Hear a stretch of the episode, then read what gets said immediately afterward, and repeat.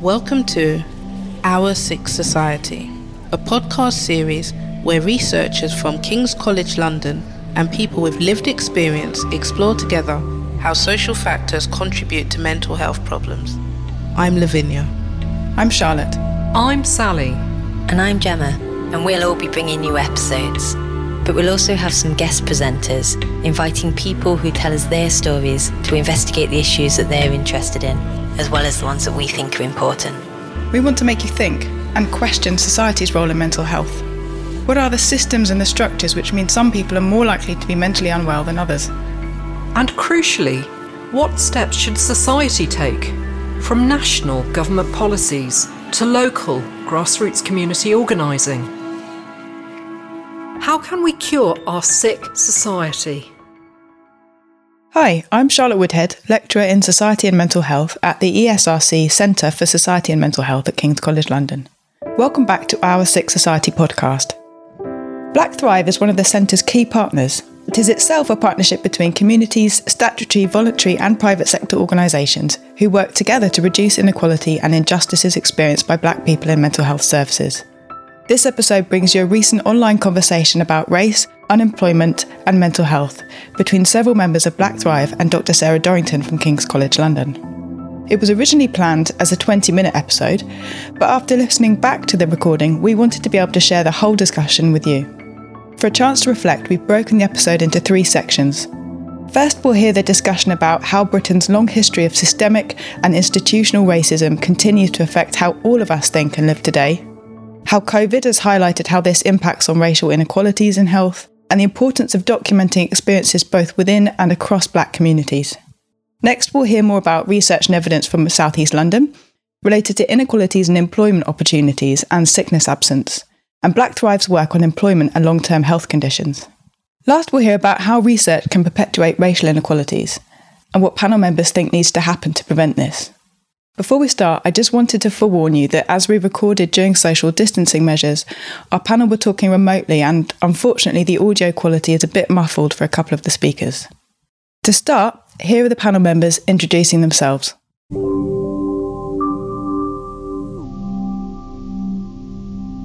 Thanks, Charlotte. I'm Lela. I currently volunteer for Lambeth Black Thrive, but in the past, I've worked in local government and been responsible for employment support in the borough that was in Islington. And I've also worked for NHS England looking at mental health and employment and learning disability and employment, and also worked for the Department for Education looking at apprenticeships for disabled people. My name is Celestin Okoroji. I am the Programme and Partnerships Manager at Black Thrive for their employment project uh, I'm also a postdoctoral fellow at the London School of Economics. Hi, I'm Catherine Crawford. I'm involved in Black Thrive because I have a son who has a psychosis diagnosis for the last 15 years. So I've been through that entire mental health system. And in my other life, I co direct an organisation called um, Sporting Recovery. And we provide opportunities for people like my son who are isolated or even higher needs than him to improve their physical and mental activity through sport. So it's an opportunity for reducing social isolation. But I've also got a background in the voluntary sector um, in the 80s and 90s, with young single homeless people, and later on in my career as senior management in um, local authority on um, commissioning and procurement for supported housing primarily, but um, contracts with uh, the third sector. Hi, um, my name is Yasmin Ibison, and I am the Employment Project Support Officer at Black Thrive. I guess my background has mostly been in social enterprise and social entrepreneurship. I run um, my own social enterprise, um, helping young people get involved in arts and culture, both as in terms of education, but also in terms of kind of well-being and the benefits that that can have on on a young person's life. Hi, um, I'm Sarah Dorrington, and I work uh, as a psychiatrist and psychotherapist in South London. I've been working in South London for around 10 years now. I'm also a PhD student at King's College London, and I've just submitted a PhD on work and health in Lambeth. So I'm going to go around and ask some questions. And my next question starts with the um, sort of the rather obvious statement that racial inequalities have a very long history in this country and are shaped by a systematic discrimination and oppression. So, one thing that we've been hearing a bit more around recently is this term systemic or structural racism. And I wondered, what does systemic or structural racism mean for you? I guess I can jump in here. I feel like for me, structural or systemic racism means that the structures and systems across society as a whole have been actively, I guess, built to advantage white people, which in turn disadvantages communities of color, people of color, black people. And I think we see that across, well, I would say all of the systems and structures in society from education to housing, employment, health, justice, that all of those weren't built to kind of include or advantage people of color. So, therefore, we have this system of inequality where white people get preferential treatment in expense of black and brown people in society. Maybe that differs from individual racist acts because systemic or structural racism operates on a wider societal level and potentially can be invisible to some people unless they are uh, ready and willing to name it. It can often go as kind of invisible structures of oppression. I don't know if people agree. I thought that was a great analysis. I um I, I tend not to use the words systemic and structural together ever, partly because they they almost seem to intentionally obfuscate the problem because they sound exactly the same. So that, that's part, but I mean that's academics for you. Everyone's got to make up a new word. So in place of systemic, I tend to use institutional. I, I, I kind of uh, hark back to Stokely Carmichael or Kwame Ture to think about institutional racism being the racism that impacts upon people through the policies, procedures, systems of an individual organization. So you might say the police are institutionally racist, which is the same thing as saying the police are systemically racist, right? So those two words to me are the same. When I say structural racism, I'm then talking about the interplay of all of these different organizations. Okay, so when we see that black people are disproportionately found in the criminal justice system, that's not just because the police are institutionally racist, it's also because of the education system, employment, and then the police all working together in a way that creates a situation where you tend to find black men in particular disproportionately inside prisons. But I think Yasmin's point is also really, really crucial, which is the reason why we talk about institutional and structural racism, is because oftentimes, even today, even in kind of anti racist discourse, we're often talking about individual people's dislike for Black people, which for me is somewhat irrelevant. So, you know, if one individual white person dislikes me because I am Black, it's kind of like, and so, you know, my life is not going to be massively impacted because one individual white person dislikes black people. But if it is the case that if I interact with the police, for example, my treatment is going to be extremely different um, to someone else's treatment, then that becomes much more problematic. Yeah, it's interesting because when Celestin started off by saying institutional racism, I was thinking, actually, I've t- tended to move away from that precisely because of what you said in your second part about structural racism. So I think that the, the whole definition in this country, following the Macpherson inquiry into Stephen Lawrence's uh, murder, the focus on institutional racism was right in relation to the police, and there's institutional racism in terms of schools, education, um, in terms of the health, and so on. But I think the key thing is the combination of those different institutions, which is what Celestin was saying in his the second part. And I think that one of the challenges of the definition of institutional racism that came through then, following from Macpherson, was that it kind of located the racism in one institution, even though it didn't necessarily intend to. And so some of the softer institutions and structures were let off the hook. So what happened, I think, is that the focus on structural for me is more important because it kind of goes across all of the institutions and it also addresses what I would say is the mindset of people. So it speaks to the softer aspects of human perceptions, interactions, and behaviors as well as the kind of hard institutional aspects. I'd, I'd agree with that because I think the other thing about Macpherson and institutional racism is, is as if, oh, we've done that, we've sorted that one. And so it's almost you actually need a new language to say, no, we haven't sorted it yet. This is very present and we need to address it. Because I, I, was, I think I started off agreeing on the institutional racism. I'm very familiar with that, but it does feel like we've done it and we, and we haven't. So I think the new language, but as long as everyone understands it, I personally have a real struggle thinking, you know, what do people mean by that? I know what I think, but which is why this conversation is really helpful um, to start with, is having some common understanding of what we mean. And so I think I'm on the same page as Lela now with the structural, making including everybody, um, particularly powerful institutions as well as the soft skills. It's really interesting when you say when you talk about like the fact that people say we've done it because all of these structures are historic, they're historically racist, and I think there's a real reluctance for these institutions to look at the history of where they've come from that will inform where they are right now. And I think until we or they are prepared to do that and really look at the education system who was it built by who was it built for and how is, does that inform the education system that we have today i think there is like a reticence to, to move forward and it's going to be hard to say oh we've done it or we've ticked it off because people are not prepared to look at britain's colonial history to look at the slave trade that happened in britain to look at these kind of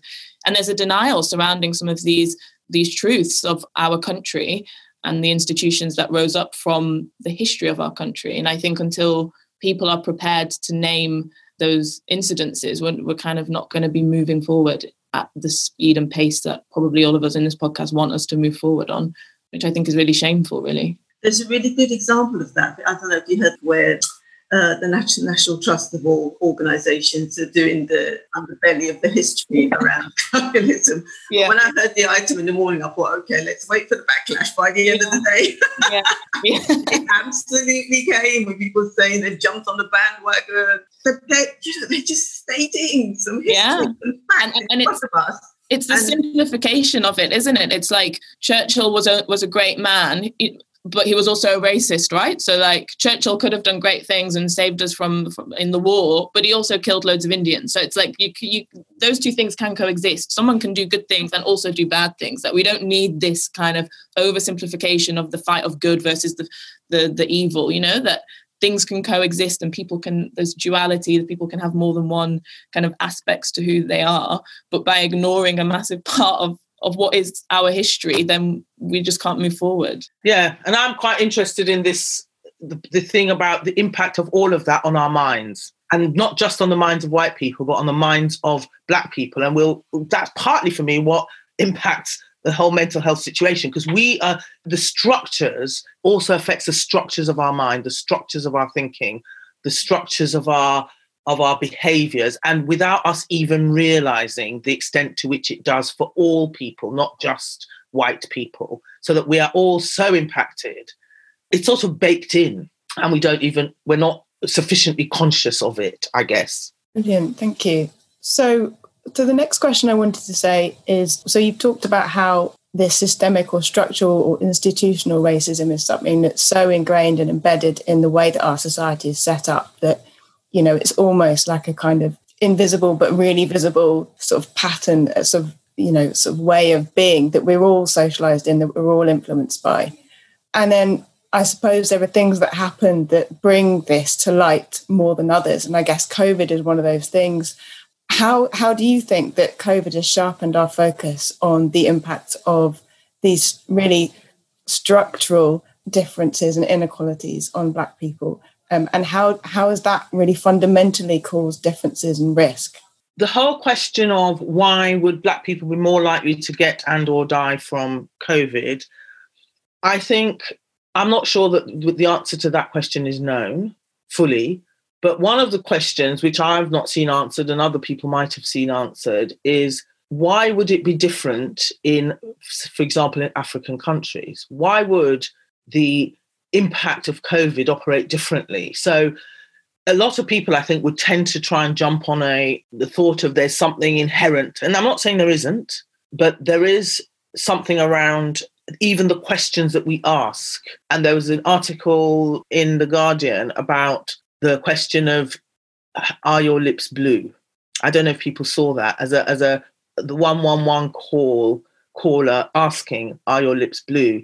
And that that question in itself. I'm not saying it, you know, it just doesn't quite work as for a black person's diagnosis. And there are, that is prevalent across the whole of the NHS. There are all kinds of diagnoses and things where do you have pink spots or rashes, pink red blots or whatever. So even the fact that built into the diagnosis system is based on a white model and often a male one as well. But I think the other thing that is clear is that poor people tend to die, are more likely to have negative impacts of COVID and so on. And so there's something around the combination of race and racism, the, the medical system and the way it thinks of, asks questions of, and draws conclusions. And there might be other factors that are simply not even considered because it's a it's a particular um, black and Asian and minority ethnic problem. And then the poverty. So the fact that people who are more poorer are more likely to have health in, significantly more likely to have health inequalities and pre-existing health conditions. So I think COVID shines this harsh light on the inequalities that have always been there and literally have always led to people dying earlier because of their race or their socioeconomic status, the fact that they might be poorer. It's always been there, but I think COVID has shone a harsh light on that in a way that probably people haven't seen before. I think there's possibly another factor that, in my view, is it could possibly be that issue of um, Black people going to seeking help later, and particularly around um, when the, the, almost hysteria that was building up about um, access to care and the health service and ventilators just before the lockdown. And certainly in my own experience, my son, who doesn't live with me, but um, lives in a hospital, supported housing, and they hadn't quite got their act together around the hygiene and the prompting and all of that. So I, I made the calculation that if my son became unwell, I wouldn't be able to see him because he'd be isolated. I didn't have 100% trust in the people who were caring for him because there'd been a lot of change recently. And I thought, now where is he going to be in the hierarchy? If he ends up in hospital, he's got a long-term mental health diagnosis, he's a black male, is he going to be in line for the next ventilator? Now, that might be completely unfair on, the mental health system, but in my thinking, I was thinking, where is he going to be? You know, I'm not there to advocate for him. He's going to be on his own. I, I'm not putting my son, I'm not prepared to do that. So I brought him back home for the first seven weeks of the, the lockdown. Um, uh, although it was really difficult, really stressing, but the issue of trust and whether he would be get equal treatment for me was a major risk. I completely agree. I think we've seen massive mistrust and sometimes fear of the systems like the healthcare system of the government and this question of you know the messages that have been sent are they being received and is that based on who is sending these messages so if the if the community itself was educating itself but because it's come top down from the government and a lot of people do not trust this government the government or politicians in general i think that's also created I don't know, a sense. I, I, agree with you, Catherine. This this mistrust of of the the people who are supposed to kind of be protecting us and their capacity to handle the pandemic in general. I think as well, there's this sense of discrimination in general being a social determinant of of someone's health and existing. If you exist within a society, within a structure system that oppresses you, you will have an increased likelihood that your outcomes from that structure system will be poor. We see that in health, employment, education, as we talked about earlier, accessing services, trusting these services when you're in them. Yeah, I agree that it's shone a harsh light. I guess in terms of the effects of COVID on Black people specifically, there's health, but then there's also the fact that we're in the biggest recession ever on record um, and the impact that that will have on people's jobs, I guess we already know that black people are more likely to be unemployed than white people, and they're more likely to have to occupy positions that might be more precarious or low paid positions in general. So, or even dangerous work, like the kind of less meaningful employment and kind of yeah the impacts that the that coronavirus is going to have on people's job prospects i think will be felt particularly harshly within the poorest most poverty stricken communities yeah i totally agree and i i think linked to what yasmin said i suppose is the it's kind of obvious but a lot of people can work from home and protect themselves in that way and i think because the black community are more likely to be in frontline jobs low paid work precarious work they're, they're in situations where they're at much higher risk of infection and it's much harder to protect themselves. And I think also linked to what's been said around the impact of structural racism um, on health, we know that the Black community have a higher risk of long term conditions. So in Lambeth, the the working age population, I think overall about 35% of people have a long term condition. But in the Black community, that goes up to about 50% of people. And in the Black Caribbean population within that Black community, it's even higher than that. So we know that comorbidity and long term conditions, in combination with COVID, put people at particularly high risk of, of mortality. So there's all these factors that come together to increase people's risk. Thanks, Sarah. So you touched on a couple of points. So I want to pick up more on what you were saying about work and employment in a minute. But before I do, Sarah, you touched on the point that there are differences within Black communities. And, and something that we often notice is that people who are, you know, not white, in inverted commas, often get lumped together in as BAME or Black, Asian, and minority ethnic communities. In this episode, we are specifically talking about Black people's experiences, but obviously, it's important to acknowledge differences and experiences within and across Black communities. And I wonder if you could say something around what, what why you think that is particularly important and why that's often missed. I think it's laziness. I think using BAME, BME, well, I don't know. It, I find it quite infuriating personally. I think it's this presumption that there's a one size fits all for anyone that isn't white, and that white is seen as the default, and it's othering. I don't know any black person, Asian person, anyone who would identify as BAME or BME. I don't know. I don't think it speaks to us as individuals. I think it tells us that you know we're just all lumped together, and it's not a particularly holistic approach to to care. If we're talking in in health terms, it, it, it kind of is telling you that we don't care about you as an individual. We're gonna. To me, I think it's a really really lazy approach, like really short sighted, lazy approach. And um, I don't know what other, if what others think, but I find it really infuriating when I see the term BAME and BME, particularly in research and in in I think Celestin and I have, have done have spoken about this, I guess, previously in depth. Some of the research we've been doing, how frustrating, how frustrating it's been. I would definitely agree with you about laziness, particularly a kind of strange form of kind of intellectual laziness as well, because black and Asian are not even the same kind of category. Black is a is a racial group, and Asian, well, it's a continent, but it's pre, it's it's used as a kind of national identity. So it's kind of like these these categories don't actually fit together anyway. But but it is important, I think, to to recognise the differences within so-called black groups. Partly because, particularly in the UK, there's obviously an issue of how long or how many generations a group has been in this country. So we can think to African Caribbean communities, particularly uh, Jamaican communities who have been here kind of since the Windrush. There's a newer kind of waves of immigration from Africa, and then you have all of the other Black diasporic groups, so from South America, North America, and so on. And, and all of these groups will face different kinds of challenges. Some may be around language, some may be around social networks, and various other challenges which are masked once we say all of these people are exactly the same. There is a solidarity that comes with blackness. We all experience something in relation to our blackness, right? Which is essentially racism. So we experience racism on account of our blackness. At the same time, there are differences and kind of tectonics between different black groups that it's important to recognize if we really wish to create change for those groups. So, so yeah, I, yeah, I, I really do think it's important to take a kind of intersectional view about Black communities, um, and particularly the, the nations and nationalities that they might be coming from. I don't actually have a problem, particularly with BAME. Do you not?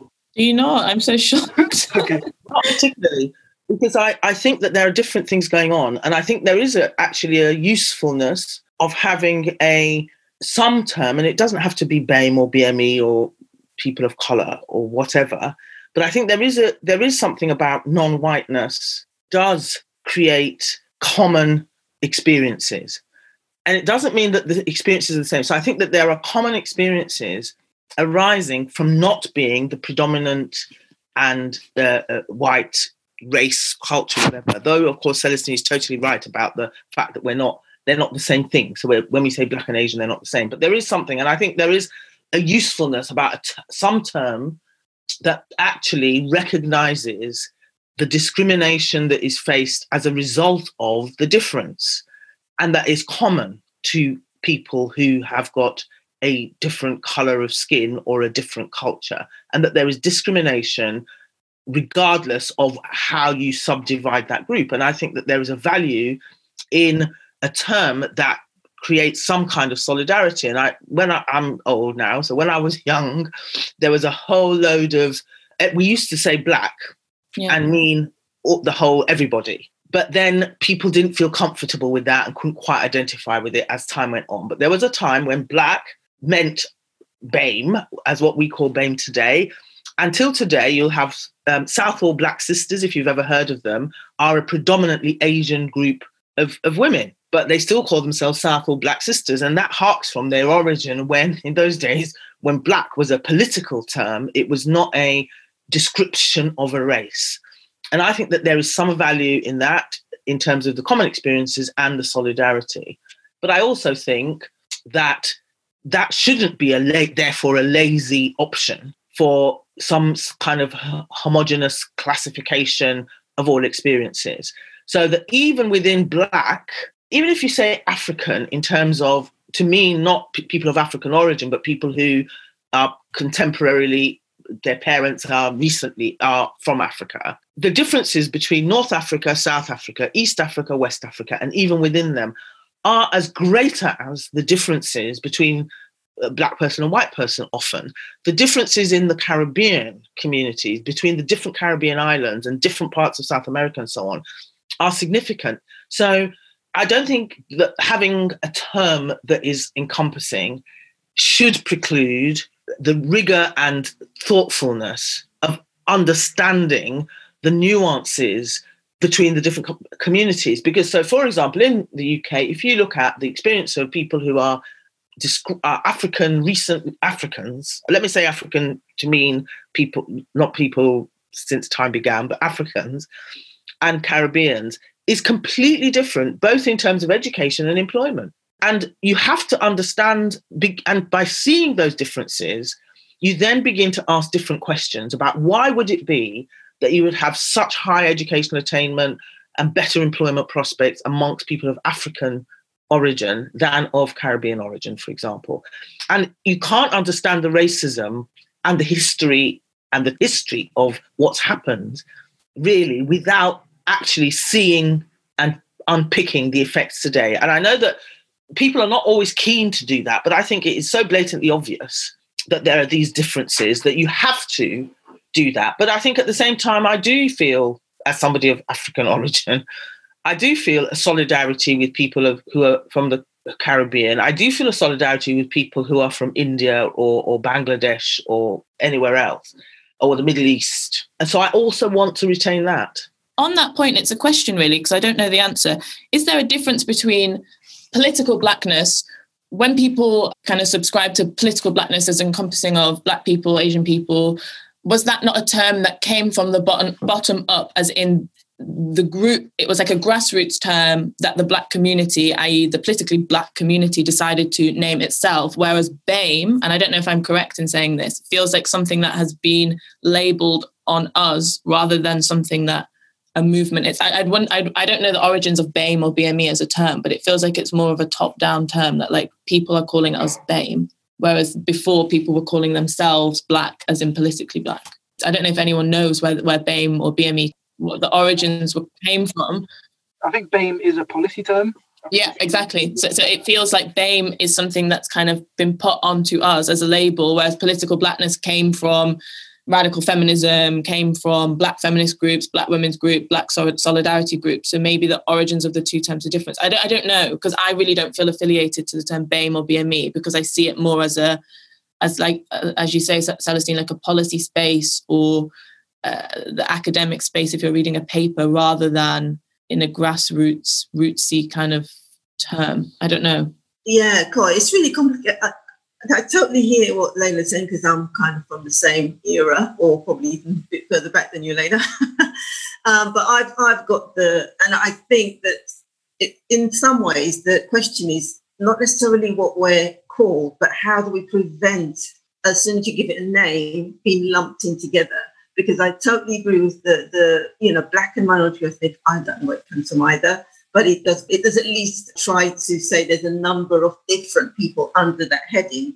But what with um, with Yasmin, where you know what really, really I can't cope with when people say BAME because I think that if you can't be bothered to actually say the words because mm-hmm. it's like four words mm-hmm. and you just do BAME, mm-hmm. I just find that really it just exacerbates the fact that it's invisible. It's just a couple of letters mean something and nothing yeah. underneath. So I think it's for um, people who are thinking about it, thinking, how do we prevent it being just this lump? Because, as you know, as they've just really eloquently explained, there's lots of differences between and within people. And it was ever thus, but the issue of solidarity also is really important. So, how, what, what do we do to stop this, um, whatever word we might call it, or group just being seen as, as a lump, this you know group of people with no second thought. And I think what the other point illustrates the fact we're just seen this lump is this lack of data. You know, they're supposed to be collecting data on these group of people, but, but when you ask for the data, it isn't there. It isn't, and if it's there, it's not broken down into the to give us the detail we need to be able to tell the difference as to whether it's somebody who's you know recently uh, currently you know from africa or caribbean or south america. It just doesn't give us information to do individual responses to people's needs. I think somehow this goes back to yasmin's earlier point about complexity. I, take Lela's point about political blackness actually, and I and I'm I do quite like Steve Biko, and I do think that there is a, a usefulness in having solidarity between different peoples who face similar kinds of oppression.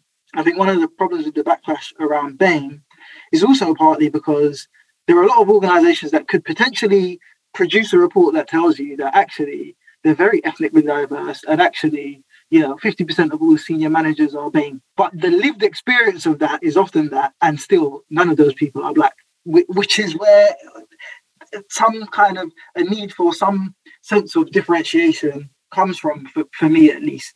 It feels like, and I think this maybe connects with what you were saying, Catherine, around like people who say BAME instead of saying Black, Asian, mi- minority, ethnic. It, that it feels like it's a softer term that like saying BAME or BME. I feel like in in my perception of how we talk about race in the UK is that people don't like naming things for what they are. That people would rather say, "Oh, have you heard about George Floyd?" rather than "Have you heard about institutional racism, white supremacy, police brutality. Like there's some harsher words that people don't feel comfortable saying. And then there's these kind of softer other words that people can say, oh yeah, well, you know, we I suppose we've got this BAME group, or like you said, 50% of our, our senior leadership team are, are BAME because and it kind of masks what we're really talking about. I don't know. Uh, that's how sometimes I feel that when we talk about race in, in the UK, that we are and it goes back to that point of facing up to your history and, and looking backwards and, and really looking at where we've come from that people don't want to do that they'd rather take the, the, the easier the softer route yeah i agree that I, I don't like that yeah the term particularly okay thank you for taking the time to, to go through that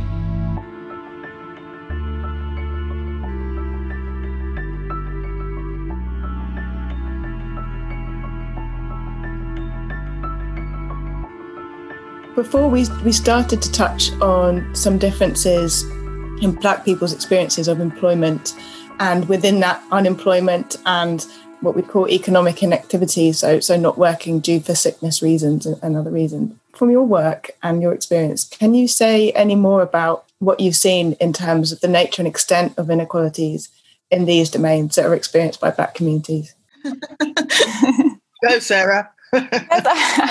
Well, I was just, I suppose the work I've been doing has been looking at sickness absence in Lambeth, which I guess is a sort of meeting point of health and employment and, and welfare, that point at which people go off sick.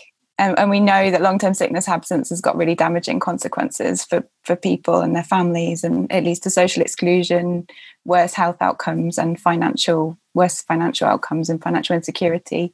So, in the work that I've done in Lambeth, I found that people in Black communities are at higher risk of sickness absence than white groups. Um, and within the Black community, I, I looked at three different groups Black Caribbean group, Black African group, and the Black Other group, which of course is a big groups clumped together and there's huge amounts of variation within them but still i found differences between those groups as well. And i found that the black caribbean group was at the highest risk of sickness absence.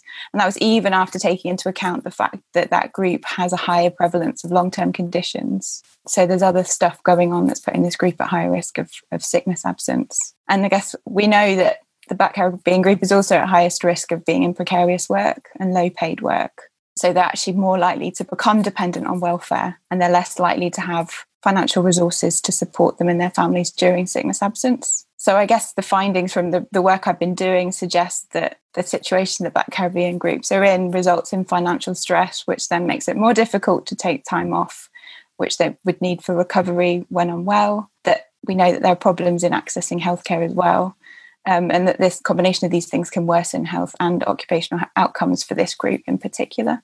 Um, although it's true across the whole the black community generally. So it's a major area that needs more attention and more work. And I think one of the things is about kind of drilling down and understanding what's going on within these communities and getting more rich information about people's experiences because the work I've been doing is use GP records. So I'm very much like looking from this big zoomed out perspective so so what sarah was there a big difference between the groups or was it a bit of a difference was it a significant difference between the groups yeah yeah the black caribbean group i mean the black group the black community as a whole were at the higher higher risk of sickness absence but the black caribbean group really stood out in terms of high risk of sickness absence, but also high risk of long term conditions. But like I said, long term conditions didn't explain that increased risk of sickness absence. Yeah, and and I guess that speaks partly to the point I was making about the differences within. And if you then even subdivide the African group, for example, further, or even the Caribbean group, you will find even more differences. So I haven't done that sort of research, but what I have observed in in terms of the in work and the nature of the jobs that people have is that you are now having my observation from a fairly simple counting up, but would need to be more scientific, is that people of African origin and Guyanese origin are doing the well and most senior roles in this country. So if you look at the MPs, for example, members of parliament, if you look at um, senior roles in, in private sector organizations and indeed in public sector, that you will have a, higher number of people of African and Guyanese origin. And there might be others. And it's just what so so once you start noticing, you start noticing, I guess and an organization I'm involved with, the Amos Bursary, which seeks to uh, supports young black males from not from advantaged backgrounds who've been to comprehensive schools, this was state educated essentially. It came to be that for quite a period of time, and I think they're possibly trying to look at that now, is that the the people who were selected for that were almost were so predominantly African. So there was such a high rate of almost every, one after the other, their African names, even though they'd grown up in similar circumstances of on difficult estates and in schools that were not did not necessarily have uh, high proportions of people going to university and so on. And the purpose of that uh, bursary is to support the people to go to Russell Group universities and most of them do come out and they get jobs. A lot of them are coming out and getting jobs, 50 grand as their first job and so on. So it's a very successful scheme. They've got impact reports and so on, but disproportionately African. So again, so I think that this theme of, and, and I, I don't know whether sometimes I think we as as black people tend to not want to focus on these distinctions but i feel that if we're really to understand and what is going on and be serious about tackling the issues, we kind of have to go there. We have to go there, and and that shouldn't be divisive. It should be in genuine pursuit of an understanding of what. And you can one can begin to imagine why it might be the case, because I think there is something about the psychology and the roots of, of slavery and so on that do play out in these outcomes, and that part of us understanding begins to force us to better confront the underpinnings, which also impact mental health, really. So, so what is it about a second generation African that would still lead to them doing better or having less sickness absence? Why, why would that be the case? I think the um, first thing that comes to mind, I totally agree. But the first thing is, where's the research? Who's looking at that? Because clearly we need to try and understand it. But from Caribbean perspective, the first thing I tend to go straight to practicalities. You know, for example, around state in SLAM, I know that uh, so it's a large employer in, in, in, in, South London, that there's a disproportionate number of, of black people who are, who are subject to discipline procedures.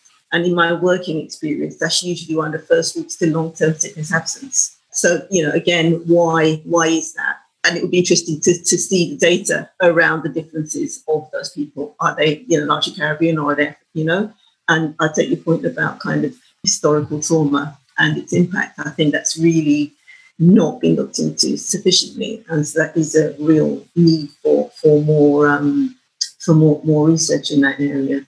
But my first thought when you were saying those numbers there was just I just feel is that thing about the impact on mental health. I find it quite distressing, and what you said the numbers, you know, that I think it's come through. I find it quite personally quite distressing to hear it, just it's just another kind of blow. So yeah, it impacts us. I just wanted to add so in the work I've done, I haven't been able to look at migration and the impact of, of recency of migration on people's outcomes. And I think that's a really important thing to look at within these groups.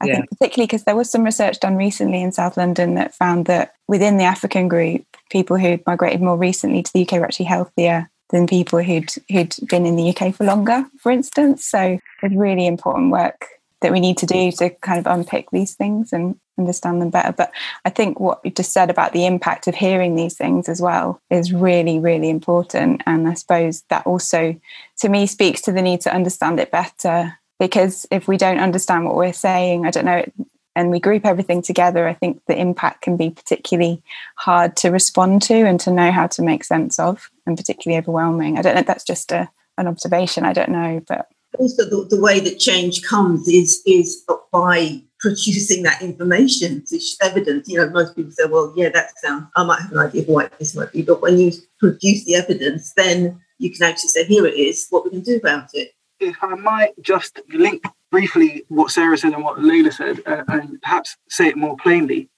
that there is a, somewhat of a hypothesis in the black community, which is that by the time you migrate to the UK and you start to suffer from the oppression in this country, within a couple of years or a generation, you'll be finished.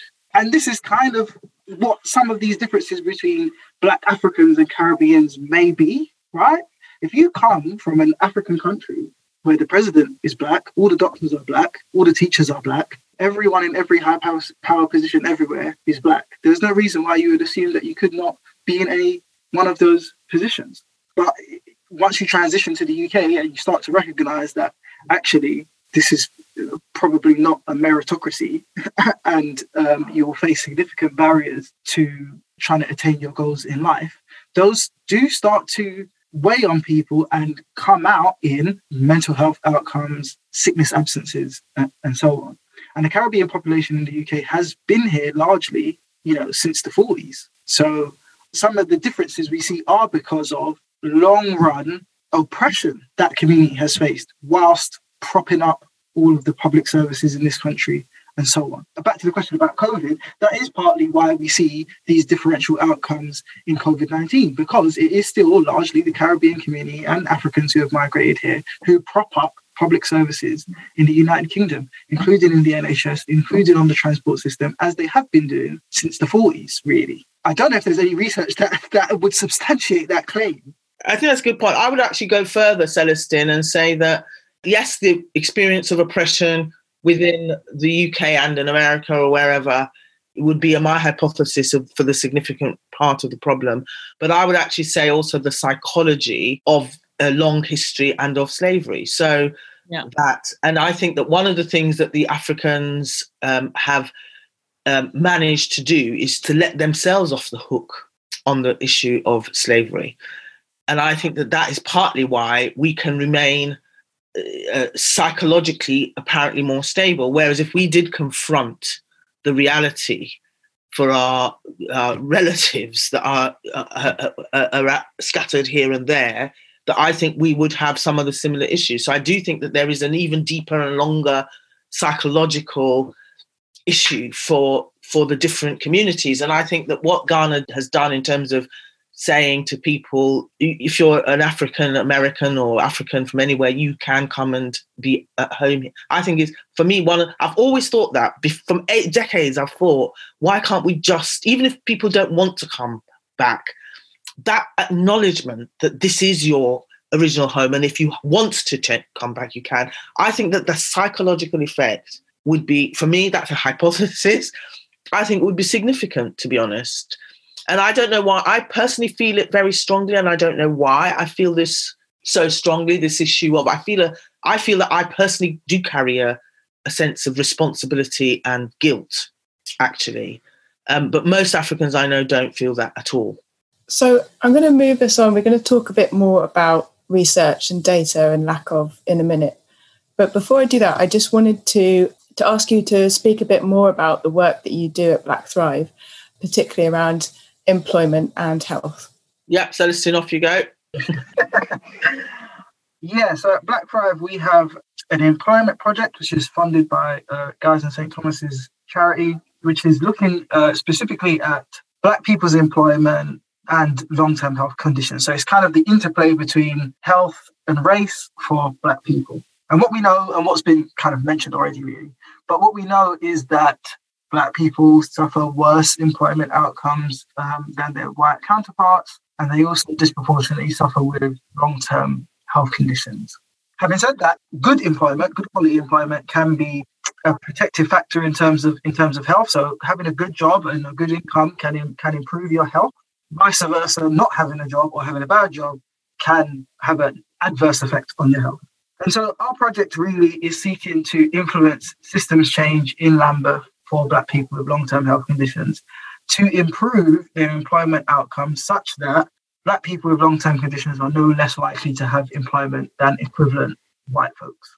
Um, so that would be a kind of system of equality, essentially, in terms of employment outcomes. Um, as part of that project, we have a £300,000 pot of funding, which working group of community members decide where that funding goes. So it's not our decision where to spend the money. We get people with with, with lived experience um, from Lambeth. Um, we talk about issues of systems change and how this funding could be used to influence the available support in Lambeth. And those uh, community working group members ultimately make the decision on where that money goes. So, so that's the project in a nutshell. It is a kind of action research project. So um, Yasmin and I are doing kind of some research stuff behind the scenes, as well as trying to influence the key players in Lambeth. And Catherine can talk to this, but um, Catherine's a member of that working group. But I only realised today, Catherine, that you've got a background in procurement, and procurement is becoming one of the key levers for change in terms of this project, as well as talking to large local employers about their own role as large local employers who can provide employment for people, particularly in a context where we are in the deepest recession of all time. We've seen recently the lowest number of available jobs of all time. Um, and so we really do have to think clearly about where employment can come from for people who might be uh, you know, because the discourse is about being further from the job market. I don't know. I don't know whether the employers are further from them or they're further from the employers, but that's like a kind of another question. But yeah, so that's the Black Thrive Employment Project in a nutshell. Can I just add to that, although you kind of alluded to it, Celestin, that, that we, in addition to people who are not in work, we're very much thinking about people who are are in work. So we want uh, uh equally to focus on the nature of the experiences of Black people with long term health conditions in work. So, hence, uh, Sarah, your research being particularly useful. So, Black people with long term conditions who are in work and what their um, experiences are and the extent to which they end up losing their jobs because of their health condition and how that might be stopped. So, in a sense, there's no point keeping on trying to fill in, fill, fill the bath when the plug hole is open and also so creating the conditions systemically for people when they go into the world of work or into a particular employment they have had a positive experience they receive the right support. Recently we did a survey uh, or uh, good people who are one of our partners did a survey to find that the majority something like 60 to 70% of employers haven't even heard about access to work which is a D- department for work and pensions scheme to support people with health conditions and who are disabled to work and there's resource available to support people and most employers don't know about it and even those that do may not be bothered to use it. So there is something at a, a macro level about why would this is back to systemic issues why would it be that people don't know that is to me a systemic issue. Just the fact of the knowledge is a systemic problem and a challenge. Um, never mind when they do know, how easy is it to get hold of that resource and use it for the benefit of the particular employee? Do the employees know what they're entitled to? Uh, how does the occupational health system work? Again, in my experience, occupational health is often used by organizations as a move to remove people from the workplace it is not used to understand the nature of their condition and how adaptations might enable them to work in the same job or to slightly change the job that they do. So it's not used effectively. And, and I think that's not necessarily the fault of occupational health as a profession, because having spoken to some occupational health people, they're quite keen to do the job for which they were trained. But it's used by organizations and institutions and managers to basically get rid of people sooner than later. And then what you have there is that people then, because of that, don't um, disclose that they have a health condition or a disability, which then means that they then are not entitled to the support. And you've got a basically bad system going there. And, and it affects white people too, of course. But from what we've been saying, what you said, Sarah, what Celestin has said, because black people are disproportionately ill and disproportionately in jobs where uh, support is less likely, the the impact on them is is so much worse. So um, you've mentioned about the working group decide, deciding how the money that you have is spent, and you've also mentioned the fact that you are you are sort of using levers up to the sort of organisations who are involved in employment. I just wondered, could you say anything more about that, or, or or other aspects of your approach that you think is different from the status quo? I think having the the community the community working group as the fund as the grant givers is potentially one of the most radical aspects of the project. The fact that we're really prioritizing the sense of lived experience being at the core of the people who should make the decisions the people who have lived experience of this system that's not working for them or for their family members or for people that they know should be the ones that make the decision on how to reform um, or the solutions that are going to change the system.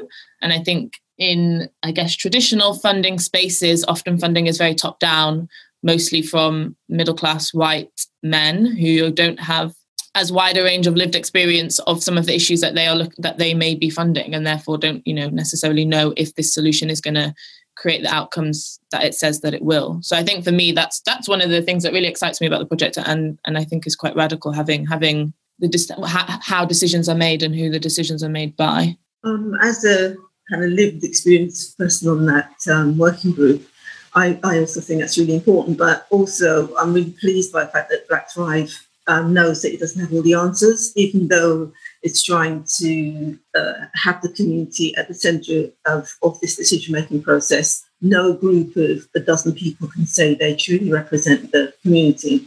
So the work being done um, through community research is to reach out to more wider section of the community. I think is really critically important. However successful or you know not as successful as we might like to be in that, I think it has to always be very transparent and a um, statement of fact that yeah we're, we're doing our best with the knowledge that we have, but we're very conscious that we can't represent everybody, and this is what we're trying to do. And it will be a continuous process to make sure that we reach as many voices as possible. For me, I think that's really important. Yeah, I, I t- totally agree, and I think that the commu- I think community research is a, a really important aspect, and I think we're learning as we go. So if we all all of us had to do this again, we would probably do things a bit differently. But that part of the point is to learn not just about the what, but the how, how do you get the voice of the wider community into the space and as part of the at the heart of the change? And how do you um, generate for all of us we're we're constrained by uh, the prevailing patterns of structural racism and arrangements that are in place. So how do we actually generate some thinking departs from what has been before. So what where how do we find new angles to tackle some of these issues? I think is so crucial.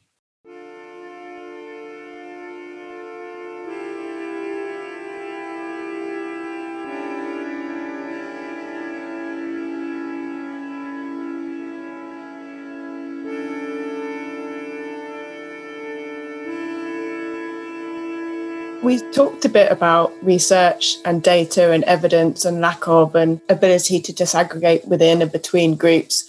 In our work, we've heard how Black people can be tired of telling their story without change. They can um, feel mistrustful of research and they may not want to get involved in research.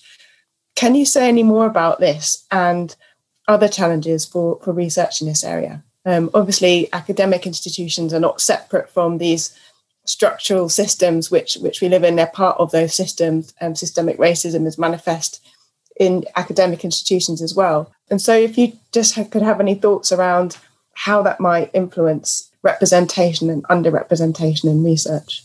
A couple of things come to mind and come together when I'm thinking about this. One is about who is allowed to ask the questions, first of all.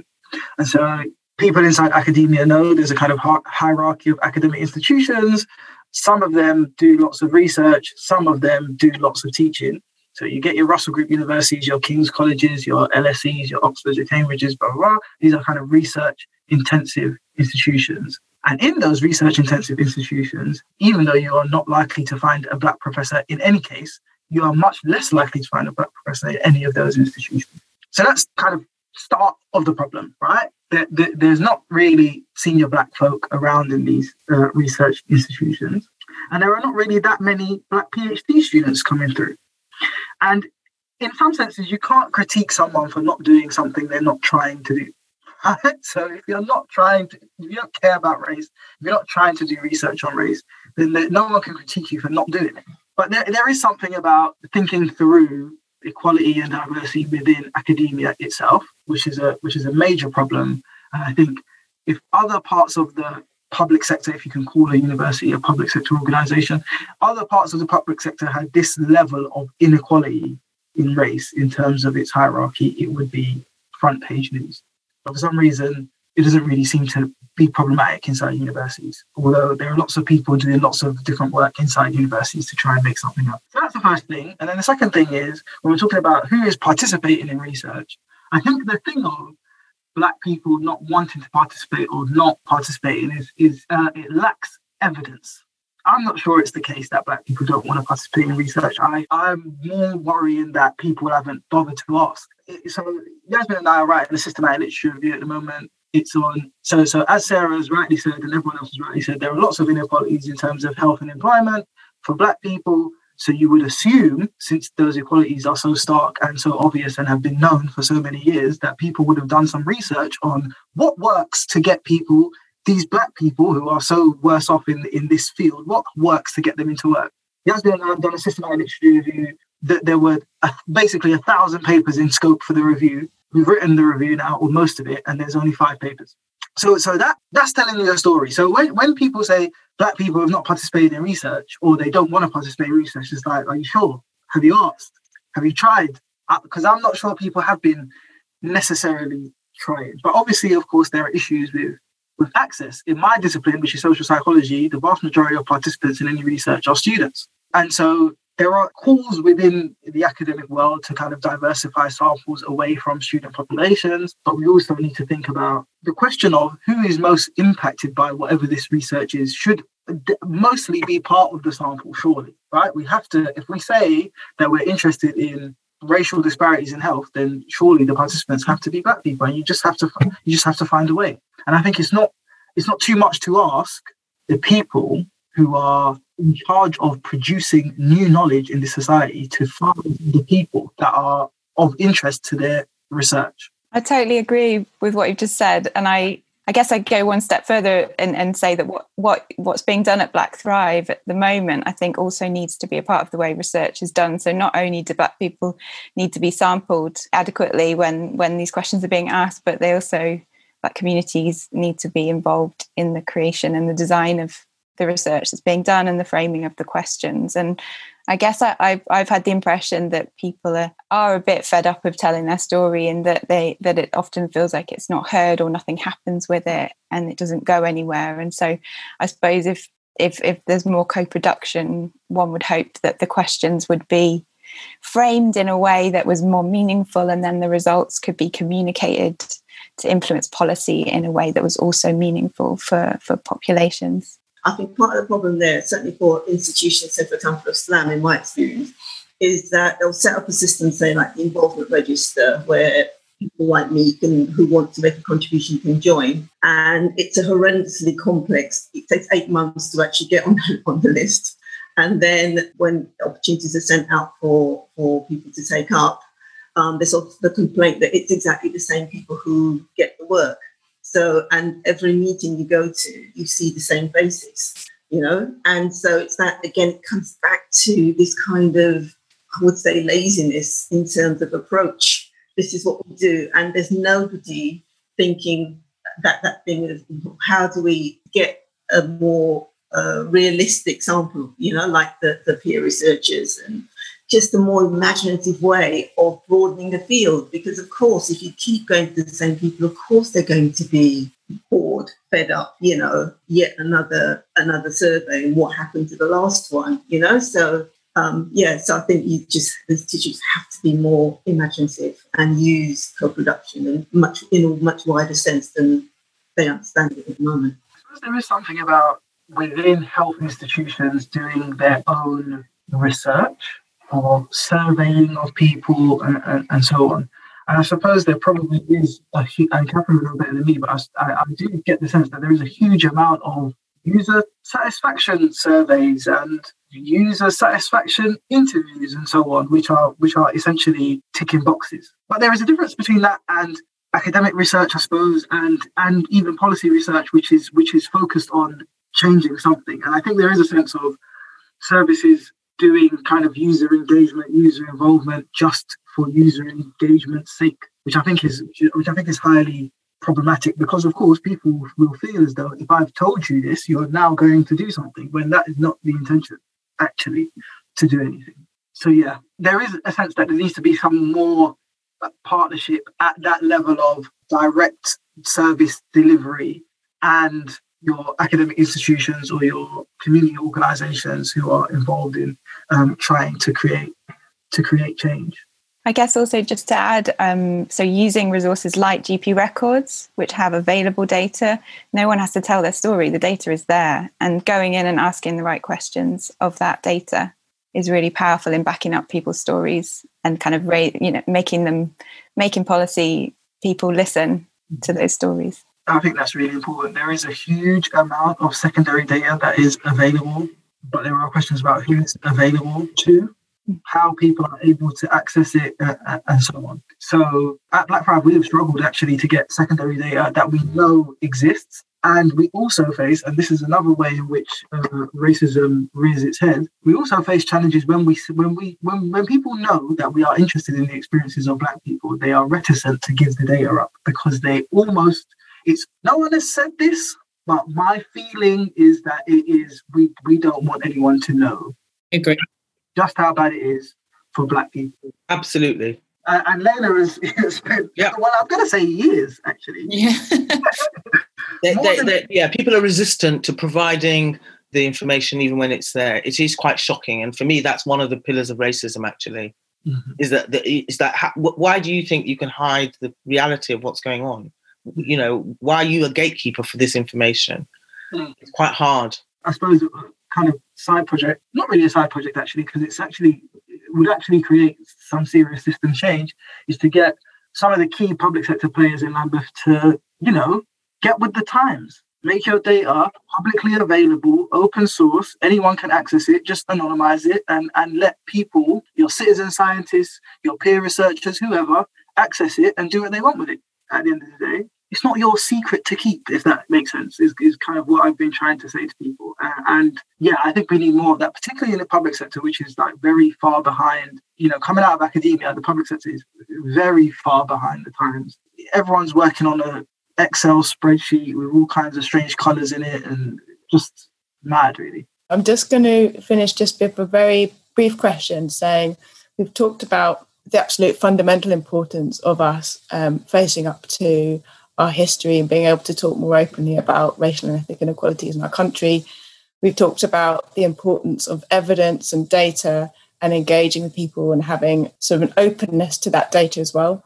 And we've talked about the importance of involving people with lived experience and um, sort of from a bottom up sort of place, but also top down, sort of institutionally and organisationally, getting people involved who have actually the power to make decisions and make change.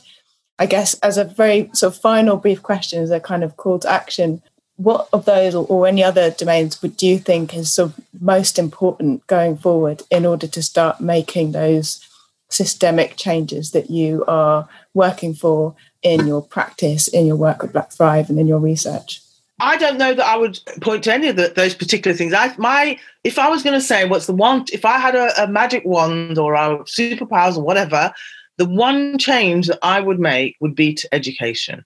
Yeah, I would completely agree with that. And and that would be about in building from a very young age into all children that would also impact black children a sense of validity to, to their existence and a sense of mattering and a sense of equality and so on. So that is the thing that I would do. But I would also then follow that right through so that as you get older, this education about what actually has gone on in society, how this, so there's something about truth telling and truth education that I think, speaking of truth and reconciliation, I think that is the only hope of any kind of the truth is the only hope of any kind of reconciliation, in my opinion. I, I completely agree in terms of foundations being in education. And on top of what you've just said, Lela, I'd say upskilling people with whether it's confidence, with the skills to be able to critique the systems that we exist within and to ask questions and to challenge. And even though it's hard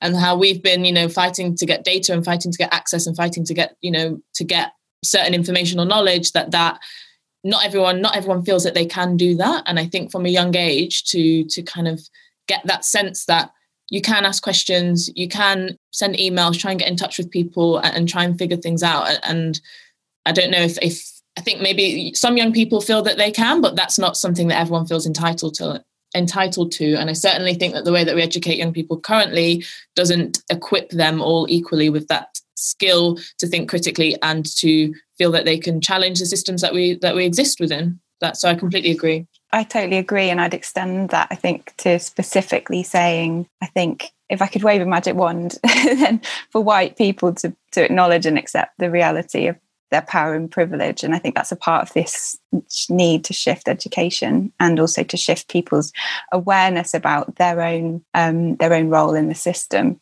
and i guess the the lack of acceptance of, of white power and privilege is a major barrier to change within systems, um, within all the systems we've been talking about. And so, I guess, in order to tackle the issues we've been talking about, I feel like that increase in awareness and acceptance and, and also curiosity about it is essential. And, and, and the ability to to understand that that these things are complicated, that the, the narrative cannot be simplified, that it, it's not that, that these things are complex, our history is complex, the current society that we live in is complex, and that we have to kind of welcome that complexity with open arms and think like this is the, and try to understand it rather than just take the easier route of sound bites and and, and simplified narratives of of the systems and society that we live in. I'd agree with, with the education bit. I think it's absolutely right, but that's kind of down the line. There's also the now, how we're going to try and uh, influence things now and make change. So I think that we could, absolutely what um, Sarah said about the, the white people with the positions power being able to make those changes if they want to, right? Because it's it's a choice.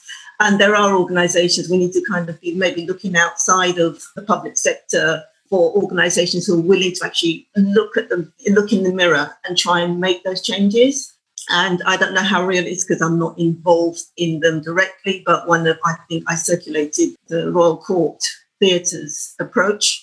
And it, whether they're successful or not, I thought it was a really, it's probably an organization worth keeping an, an, an eye on to see are they really going to make those changes because they are looking in the mirror and saying, absolutely, we accept that whole construct of, of white supremacy, all of what we do, and we're going to try and break it down, but we're going to do it in partnership.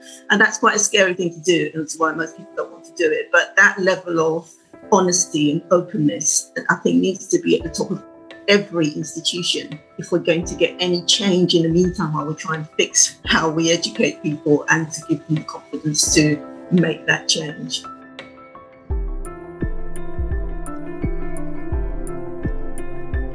Right, thank you. Bye. Thanks very much, everyone. Thank you. Bye. Bye. Bye.